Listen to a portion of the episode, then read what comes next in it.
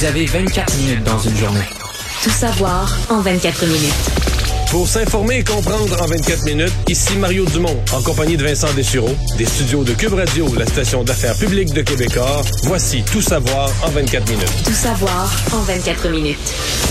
Les combats en Ukraine qui s'étaient éloignés de la capitale Kiev dans les dernières semaines euh, fait un retour euh, en force aujourd'hui avec un bombardement de deux missiles qui semblent être des missiles hypersoniques qui ont frappé euh, la capitale de l'Ukraine dans les euh, dernières heures.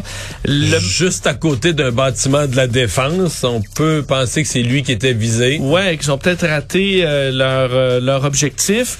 Euh, ce qui- parlant d'objectif, parce que c'est arrivé une journée un peu particulière, la journée où le secrétaire général de l'ONU, Antonio Guterres, visitait euh, non seulement l'Ukraine mais Kiev et rencontrait euh, Volodymyr Zelensky euh, dans la capitale. Alors, est-ce que c'est un, écoute, un message envoyé de la Russie? On suppose qu'ils étaient bien au courant de la visite de Monsieur Guterres que aujourd'hui. Guterres était à Moscou, au bout de la grande table de, de, Il y a de- deux de la jours. très grande table de Poutine il y a deux jours. C'était très bien dit qu'il allait rencontrer Poutine et ensuite allait se déplacer vers euh, l'Ukraine. Alors, on parle de deux frappes sur le quartier de Shevchenkovski. Euh, le maire de Kiev, Vitaly Klitschko, qui a confirmé qu'il y avait eu trois blessés. Heureusement, pas de victimes euh, dans ces frappes euh, qui, euh, faut dire, il n'y avait pas eu de frappe à l'intérieur de Kiev depuis plusieurs Non, mais il semaines. n'y a plus d'armée de terre aux portes. Là. Tout à fait. Euh, et euh, donc, euh, il y a opération policière des pompiers assez majeure dans le secteur. Notre collègue euh, Félix Séguin, qui est sur place, on lui a parlé il y a quelques minutes. Je vous fais entendre un extrait de cette entrevue. Euh, oui, il était 8h11 euh, précisément quand euh, nous nous apprêtions à quitter pour Odessa, près de la mer Noire, dans le sud du pays, quand nous avons entendu nous-mêmes et nous avons entendu et vu les deux déflagrations qui, selon toute vraisemblance, là, étaient des missiles air-sol supersoniques de l'armée euh, russe qui ont frappé près du complexe militaire qu'on appelle Arten. Donc, euh, cette frappe-là a fait, euh, euh, au début, on pensait que c'était deux blessés. Euh, c'est trois blessés finalement, mais aucune victime. Il y a dans ça il y a un message très fort qui est lancé par les Russes en bombardant le cœur de la capitale. Je le répète, le cœur de la capitale. Et euh, bon, on disait, le Antonio Guterres, le secrétaire général de l'ONU, avait visité euh, également là, les zones dévastées en périphérie, là, en banlieue de Kiev. Il avait été assez secoué par les images qu'il a vues là, souhaitant encore une fois un cessez-le-feu. Et euh, je voyais Vladimir Zelensky, il voyait cette attaque aujourd'hui comme une, une tentative d'humiliation de l'ONU par euh, les Russes, parce que c'est sûr que là, l'ONU sont dans une position assez particulière Ouais. avec le droit de veto au Conseil de sécurité de la Russie, qui envoie des missiles juste à côté de son secrétaire général. Euh, C'est spécial comme ouais. position. Ça peut aussi être... euh, Poutine peut avoir lancé ça aussi, pas du tout en réaction à l'ONU, mais en réaction à Joe Biden, qui a fait une annonce absolument spectaculaire ce matin. Oui, une annonce euh, où il réclame au Congrès, donc ses collègues du Congrès, de lui accorder une rallonge budgétaire, donc un extra euh, de, dépenses possibles pour l'Ukraine de 33 milliards de dollars. Euh, c'est énorme parce que la, précédente bourse, le montant, c'était 13 600, euh, 13 milliards de dollars, 600 millions que le Congrès avait accordé le, le mois dernier pour cette aide d'urgence. Et là, Joe Biden dit, on arrive à court d'argent l'argent. Alors, demande 33 milliards de plus. Divisé ainsi, là, à peu près 20 milliards de dollars en aide militaire. Alors, Joe Biden promet des armes, là, des armes lourdes, des chars d'assaut, des pièces d'artillerie, des armes antiaériennes, véhicules bl- blindés de transport de troupes, etc., etc. Euh, 8 milliards et demi en aide économique. Donc, ça, là, pour Joe Biden, c'est payé, entre autres, euh, le salaire, les prestations de retraite euh, pour des hôpitaux, des écoles. Alors, pour que le, système continue de fonctionner malgré les problèmes reliés à la guerre, venir en aide aux millions de réfugiés aussi. Alors ça, c'est 3 milliards de dollars qui iront en aide humanitaire. Alors pour de la nourriture, aide aux réfugiés en tout genre. Euh, Joe Biden disait que le coût de cette bataille-là n'était pas, euh, ça allait être coûteux, là, que c'était pas un bon marché, mais que de céder avait encore un plus gros prix. Euh, et là, on sait qu'au Congrès, il y a quand même des débats parce que là, les démocrates ont mis dans le même euh, dans le même vote de l'argent pour la COVID. Là, les républicains veulent pas ça. Joe Biden a dit, moi, passez ça euh, séparé ou ensemble, on s'en fout, faut passer les deux. Mais euh, il y a un côté politique aussi là où ça semble quand même compliqué. Mais euh, il y a une unanimité quand même, on sait au Congrès, à Sur appuyer l'Ukraine.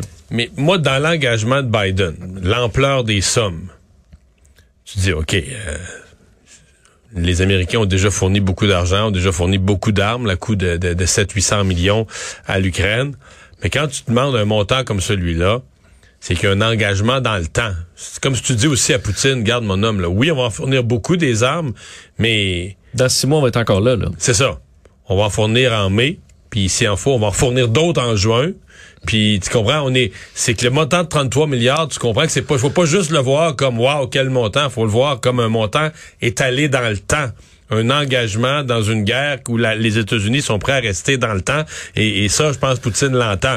L'autre affaire, c'est c'est ce que ça va signifier parce que les États-Unis vont demander à leurs partenaires de faire un effort proportionnel.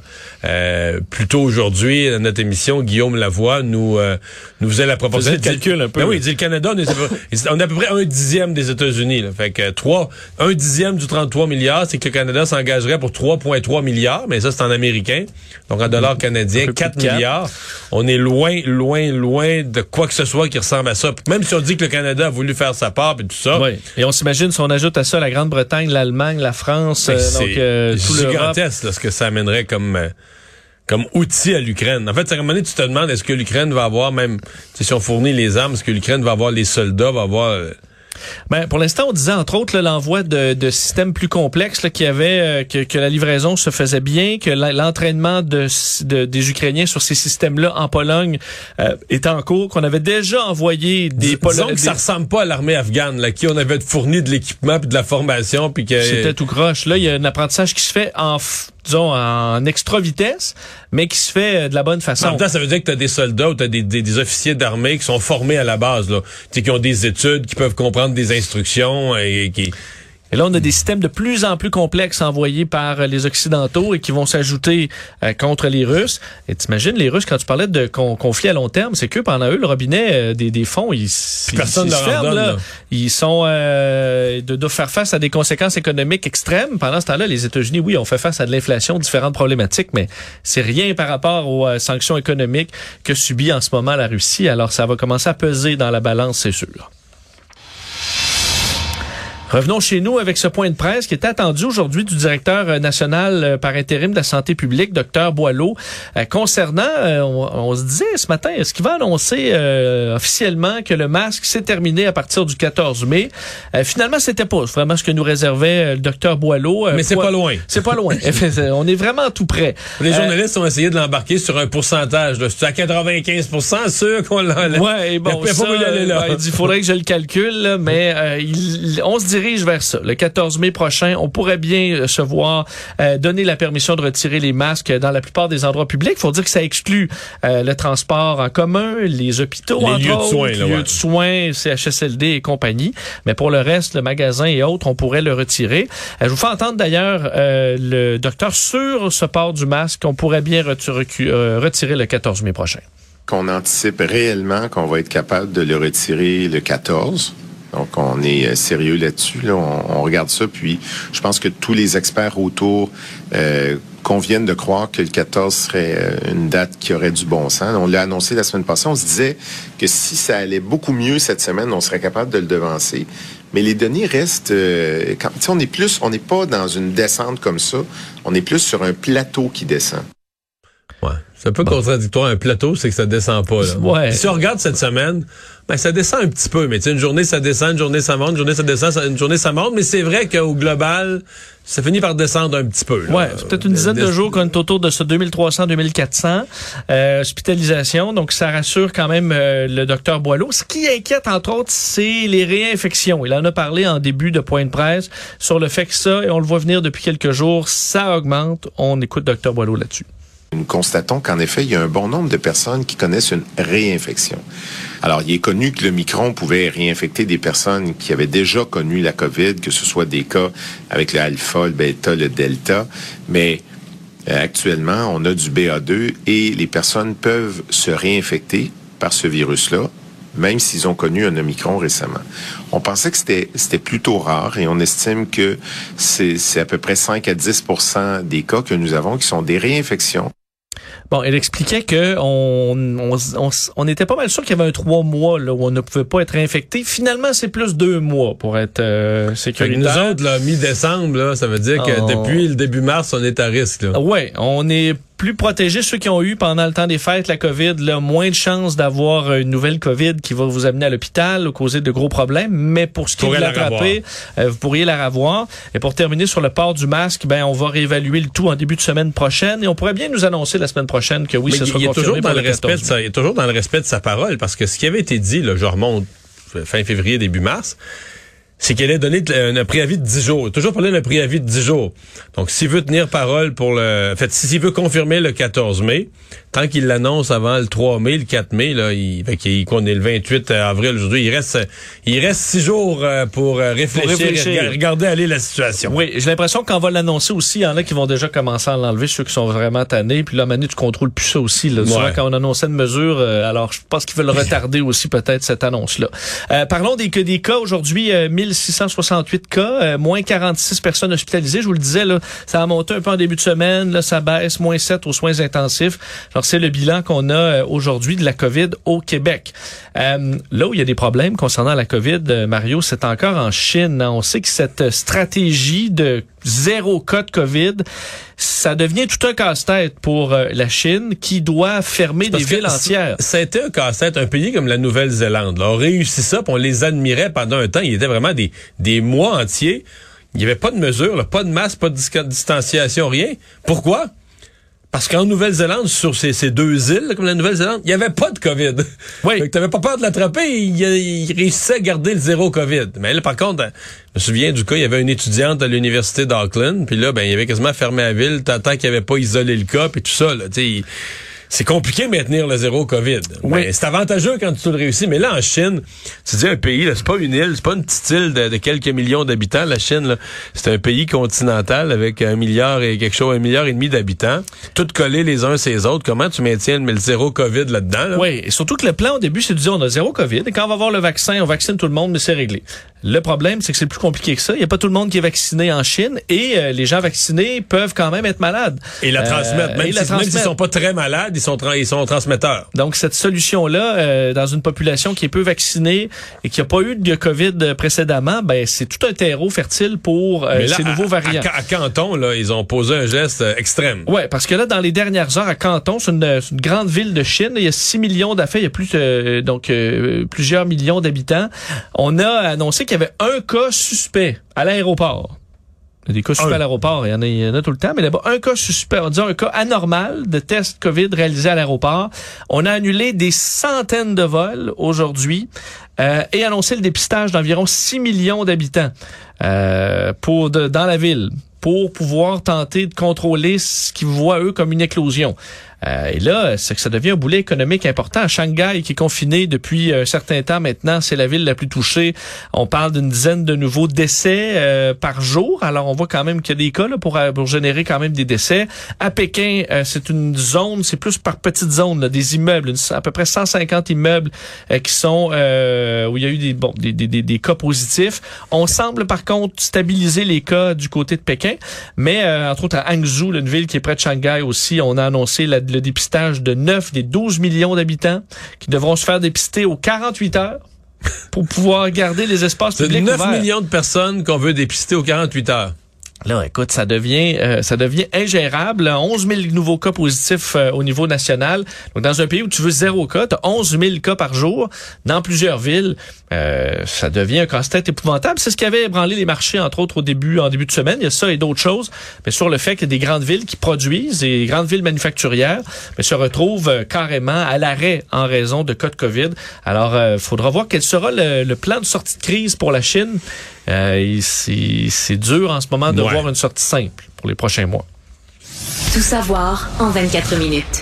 Accident de travail mortel dans les dernières heures à Terrebonne. Un employé d'une entreprise euh, qui euh, donc qui s'appelle Rinox, spécialisé en produits de béton sur la sur le boulevard des entreprises à Terrebonne, euh, a vu euh, fait s'écraser un silo sur lequel il travaillait, là, un silo de poussière de ciment, euh, silo visiblement instable qui euh, s'est effondré, entraînant la structure Ouais, qui était tout autour et qui la Pendant quelques heures, on parlait d'opération de sauvetage disant espérer rejoindre le travailleur, mais on n'entendait pas on, l'entendait pas là. Non, on n'avait pas eu de communication avec le travailleur et semble que le pire se soit confirmé euh, dans les dernières minutes. Opération de sauvetage qui était très délicate. On a dû appeler les, pompiers du groupe de sauvetage technique du service des incendies de Montréal qui sont spécialisés là-dedans.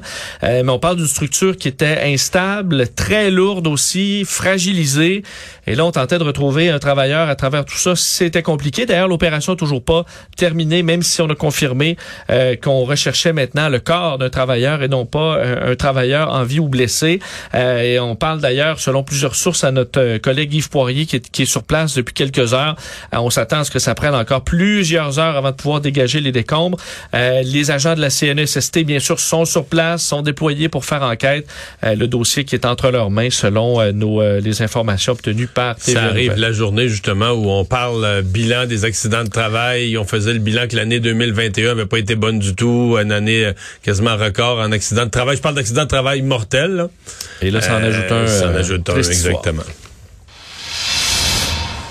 Passons aux différents dossiers judiciaires euh, aujourd'hui, en commençant par ce contre-interrogatoire qui est maintenant terminé de l'assaillant de l'Halloween à Québec. Euh, donc, euh, ce, ce, cet homme qui, Carl Giroir, qui a perpétré les horreurs donc de ce, cette, cette nuit funeste à Québec. Mais aujourd'hui, c'est le contre-interrogatoire où le procureur du DPCP, Maître François Godin, a tenté de s'attaquer à une des défenses principales de Carl Giroir, qui est qu'il a deux Carl en lui lui. fait, il dit il y a le vrai Carl et ce qu'il appelait le Carl de la mission, qui a pris le dessus pour tomber dans la violence. Méchant. Lui est méchant, mais le vrai Carl, lui, n'aurait jamais commis ces atrocités. Alors, ce qu'a fait François Godin aujourd'hui, c'est le questionner sur différentes étapes de la préparation de ce drame-là, à savoir, OK, ben là, c'est-tu le vrai Carl ou c'est le Carl de la mission? Parce qu'il y a eu, euh, écoute, il a travaillé quand même un peu là-dessus. On dit il était, euh, il s'est costumé, le fait qu'il porte un masque de procédure en pleine période pandémique montre qu'il comprenait quand même ce qui se passait avait vérifié des sites de nouvelles auparavant parce que selon euh, selon le procureur, il voulait visiblement faire les nouvelles. Alors on est allé pour le questionner à différents éléments pour savoir qu'est-ce qui est le vrai Carl, qu'est-ce qui est le Carl qu'il décrivait lui en mission. Mais je pense qu'à travers ça, en tout cas, dans la stratégie, il voulait dire que si tu as un vrai et un mauvais Carl, que tu es conscient que le, le, mauvais Carl, il veut faire des mauvaises choses, donc que tu es conscient du bien et du mal.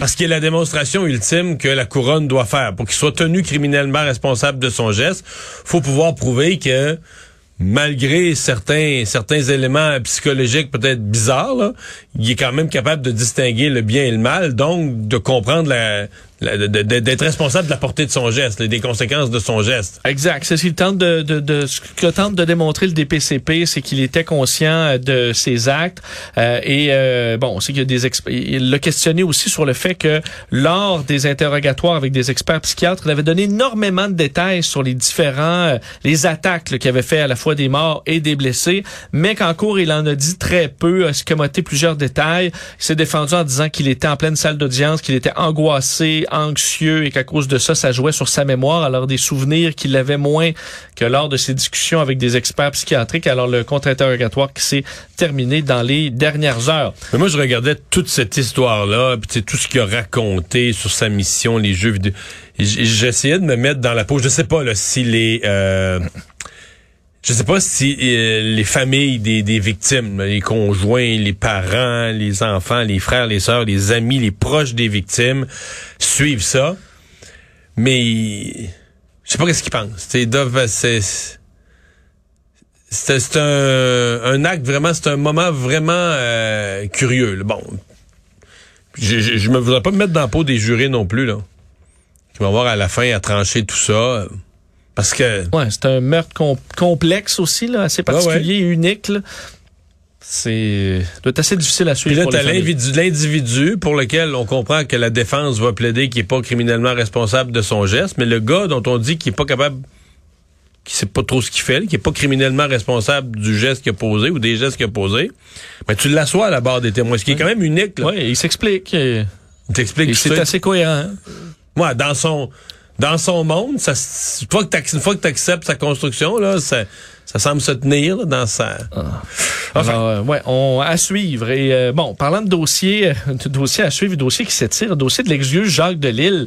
Euh, c'est pas on terminé pensait ça. presque que c'était peut-être fini. Là. Ben oui, finalement, ce n'est pas terminé euh, puisque la couronne porte en appel l'arrêt des procédures qui avaient été ordonnées contre l'homme de 86 ans. Euh, donc, trois semaines à peine après qu'on lui ait retiré ses accusations de meurtre prémédité qui pesaient contre lui. Euh, L'avis d'appel a été déposé aujourd'hui donc au Palais de justice de Québec. Ce qu'on soutient chez euh, la couronne, c'est que le juge Jean-François Aymon prive la société du bénéfice d'un nouveau procès où l'ensemble de la preuve admissible soutenant l'accusation de meurtre aurait pu être présentée publiquement et appréciée par 12 citoyens. Donc, on dit on devrait refaire ce procès-là. Vous rappelez quand même qu'il avait été condamné une première fois en 2012. Euh, en, avril, en avril 2021, le ministre de la Justice ordonnait la tenue d'un nouveau procès, se disant convaincu qu'il y avait eu euh, erreur judiciaire. Et finalement, en raison, euh, bon, du, de, selon le juge François Aymon, là, d'une négligence inacceptable de la part d'un expert de la couronne dans le dossier qui n'avait pas, euh, bon, au moment de l'autopsie de la défunte, celle qui est décédée, euh, on avait omis, entre autres, de recueillir, de photographier, documenter les coupes du cerveau qui auraient permis d'avoir des réponses sur ce meurtre-là. Donc, on avait ordonné la fin des procédures ou euh, euh, l'arrêt carrément des procédures. Et là, ben, on se défend la couronne et on espère qu'on ait un procès du début au complet pour cet homme de 86 ans dans un dossier quand même qui, je le rappelle, traîne depuis carrément 10 ans maintenant. Ouais. Les homosexuels pourront bientôt donner du sang au Canada. Euh, on s'y attendait quand même, c'était annoncé, mais Justin Trudeau Ouais, l'a confirmé l'intention aujourd'hui. était annoncée clairement, L'intention là. était là, c'était une demande de la Société canadienne du sang. Euh, mais aujourd'hui, on a donné davantage de détails. Ça se fera d'ici le 30 septembre prochain. Euh, L'élimination de ce qu'on appelle la période d'exclusion, c'est-à-dire que les hommes homosexuels pouvaient donner du sang, mais ils devaient ne pas avoir eu de relations sexuelles dans les trois mois. On s'entend que pour euh, des gens actifs, bon, trois mois, c'est ça, ça excluait quand même beaucoup de personnes, de sorte qu'on va éliminer cette exclusion-là pour changer euh, les critères. En fait, c'est que maintenant, euh, on va tout simplement juger des comportements euh, sexuels à risque bon, sans égard à l'orientation sexuelle. Donc, pour vous donner un exemple, un couple homosexuel qui est ensemble depuis 20 ans, euh, qui n'a pas d'autres euh, Versus, partenaires. versus un hétérosexuel qui va dans les bars à tous les soirs puis qui en- il sort avec une différente. une personne- Exact, et qui se protège pas, ben cette personne-là va être exclue euh, du, du don de sang et pas la personne homosexuelle. Alors c'est une façon de faire qui est différente. Il y aura euh, des, euh, des façons de, de s'assurer de la sécurité des réserves de sang. Ça c'est le garanti par la Société canadienne du sang. Une des questions qui demeure, c'est euh, Emma Québec, qui est euh, au Québec un organisme indépendant. Euh, et là, on devra le faire aussi au Québec. On travaillait déjà sur le plasma, plasma sanguin qui est plus facile, euh, dit-on, à inactiver des pathogènes mais on s'attend à ce qu'on dit dans un délai d'une à deux saisons, on que, pourra ouais. le retirer aussi. Il me semble qu'il y a une pression. D'abord, je pense que l'opinion publique est vraiment rendue là. Je pense que c'est- ça reflète, ça reflète ce que la société souhaite euh, et qui est logique scientifiquement en 2022. Je, je conçois mal qu'Emma Québec se mette de travers à dire ben ailleurs au Canada ça va être euh, ça va être comme ça mais nous au Québec on est distinct sur ce je sais- Ouais. On s'entend le genre de- de- d'article que ça peut donner dans le Canada anglais sur le Québec? Bon ben je, je vois pas là. Ben non, mais même au Québec, d'après moi, il y aurait une levée Ouais, de bouclier, les gens diraient mais voyons, c'est quoi ça? Alors, il y a un travail qui se fait chez Mo Québec. On dit d'ici une à deux saisons, ça va se régler. Alors, on peut se, se- se- bon, se savoir que ça se fera sous peu. Euh, les postes vacants au Québec, bon, on se doute qu'il y a beaucoup de postes euh, libres à la grandeur du pays, là, avec les, les pénuries de personnel. Ben, le nombre de postes vacants au pays a baissé légèrement au mois de février. C'est les derniers chiffres qui viennent d'être de paraître. 826 500 postes vacants, c'est quand même beaucoup. Euh, on était à 830 000 en janvier. Euh, et c'est- il s'agit quand même d'une baisse par rapport au pic ultime. On avait près d'un million de postes ouverts en septembre dernier. Mais moi, je te prédis que ça va continuer à baisser. Là. Pas parce qu'il y a plein de monde qui va arriver sur le marché du travail. Parce que je- avec les hausses répétées des taux d'intérêt, avec tout ce que... Tu sais, la Deutsche Bank, la Deutsche. Bank, cette semaine, disait 2023, ça va être une année de récession aux États-Unis solide. euh, Pour contrer l'inflation, certaines personnes qui vont travailler davantage, peut-être avoir un deuxième emploi aussi. ouais, mais aussi, mais aussi que l'inflation va ralentir l'économie parce que quand on parle d'emplois disponibles, c'est que des entreprises souvent qui disent ben moi là c'est tu sais si j'avais 10 soudeurs de plus, je les prendrais ou je cherche des soudeurs. Mais tu sais, c'est des emplois qui n'ont pas, là. Mais si les entreprises deviennent plus prudentes, moins certaines. Exemple, dans la construction, là, on semble pessimiste, là, que 2023, ça va être plus tranquille, etc. Donc, on ouvre moins de postes. On dit, on va s'arranger avec les employés qu'on a. On- Donc, euh, j'ai l'impression que par le, par le- le- les moindres ouvertures de postes, euh, il va y avoir moins de postes vacants. Là où on a vu une grande hausse de, de nombre de postes, c'est dans le domaine de l'hébergement et restauration parce que ça coïncide avec le retrait des restrictions sanitaires. Et je termine avec euh, les euh, honneurs, les funérailles du légendaire hockeyeur Mike Bossy qui avait lieu aujourd'hui. Des centaines de personnes se sont déplacées à Sainte-Thérèse pour lui rendre un dernier hommage, lui qui est décédé du cancer le 15 avril dernier. François Legault était euh, sur place. Il a salué un homme, euh, un gars tellement drôle, tellement sympathique, tellement simple, un être humain exceptionnel. Mourir à 65 ans, ça n'a pas de bon sens. C'est important que tous les Québécois lui disent merci pour ce qu'il nous a fait vivre. On attendait aussi le discours du propriétaire de l'équipe des Islanders de New York, d'anciens joueurs également qui étaient présents. Euh, on parle d'environ 800 personnes qui se sont déplacées pour lui rendre un dernier hommage. Merci Vincent. Résumé l'actualité en 24 minutes, c'est mission accomplie.